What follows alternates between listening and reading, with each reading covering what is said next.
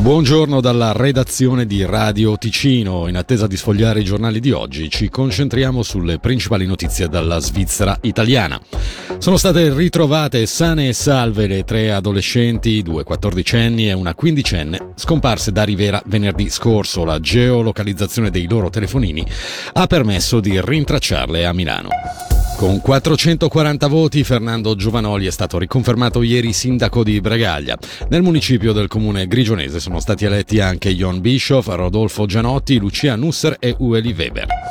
Tutto pronto a Bellinzona per l'atteso Galà dei Castelli che stasera allo stadio comunale vedrà sfilare molte stelle dell'atletica, a cominciare da Gianmarco Tamberi, campione olimpico di salto in alto a Tokyo 2020 e fresco dell'oro conquistato ai mondiali di Budapest. Sentiamo il presidente del Galà dei Castelli, Beat Majar.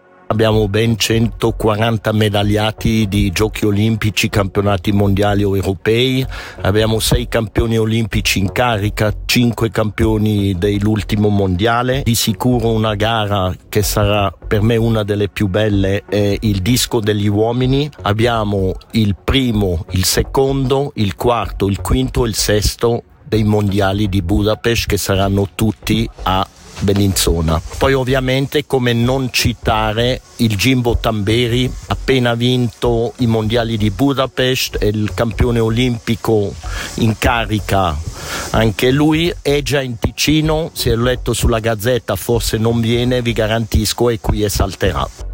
E come anticipo del galà di stasera, ieri a Locarno è andato in scena il City Event dedicato al salto con l'asta. La statunitense Sandy Morris, già argento mondiale olimpico, ha superato i 4 metri 80. Dietro di lei l'elvetica Angelica Moser con 4,58. La meteo al primo mattino verso il sottoceneri qualche banco nuvoloso basso, per il resto ben soleggiato, temperatura minima 18 gradi, massima 29.